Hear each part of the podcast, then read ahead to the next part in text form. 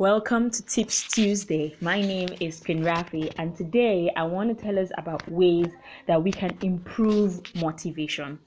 The first one I want to talk about is the two minute rule. Yes, two minute rule. You know, when it comes to motivation to do something, usually the hardest part is getting started. So, make yourself work on a particular task or assignment for two minutes. Yeah, chances are by the time you're doing it for just like two minutes, it might probably turn into something you won't do for a long time and you might even end up finishing the task.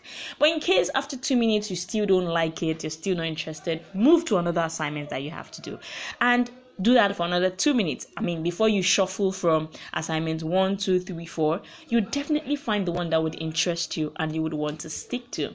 Second of all, self evaluate.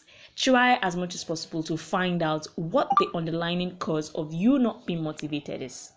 When you're able to discover what is making you feel unmotivated, it would help you to know how to get to the point where you're motivated enough for anything that it is that you want to do. Gratitude list is the third one on my list of things to do, or should I say, my tips of improving your uh, your motivation. Sometimes gratitude might look really really simple but it's very very powerful. It's a powerful tool.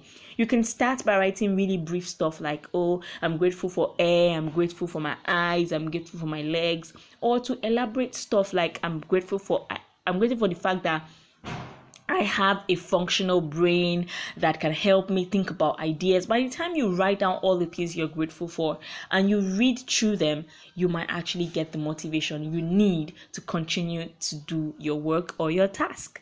Final, final, final, final point.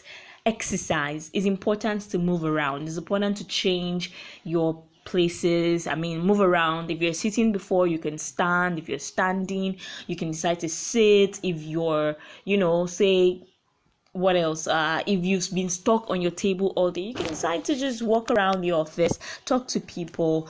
Moving your body on a regular basis not only help you to release endorphins but it also reinforces your mental toughness and energize and energizes your pursuit of goals in all areas of your life. So, try the two minute rule, self evaluate, remember to be grateful, and try as much as possible to do some physical exercise. My name is Queen Rafi. Tomorrow on my podcast is Poetic Wednesday, and I'll be waiting for you. So, click on it.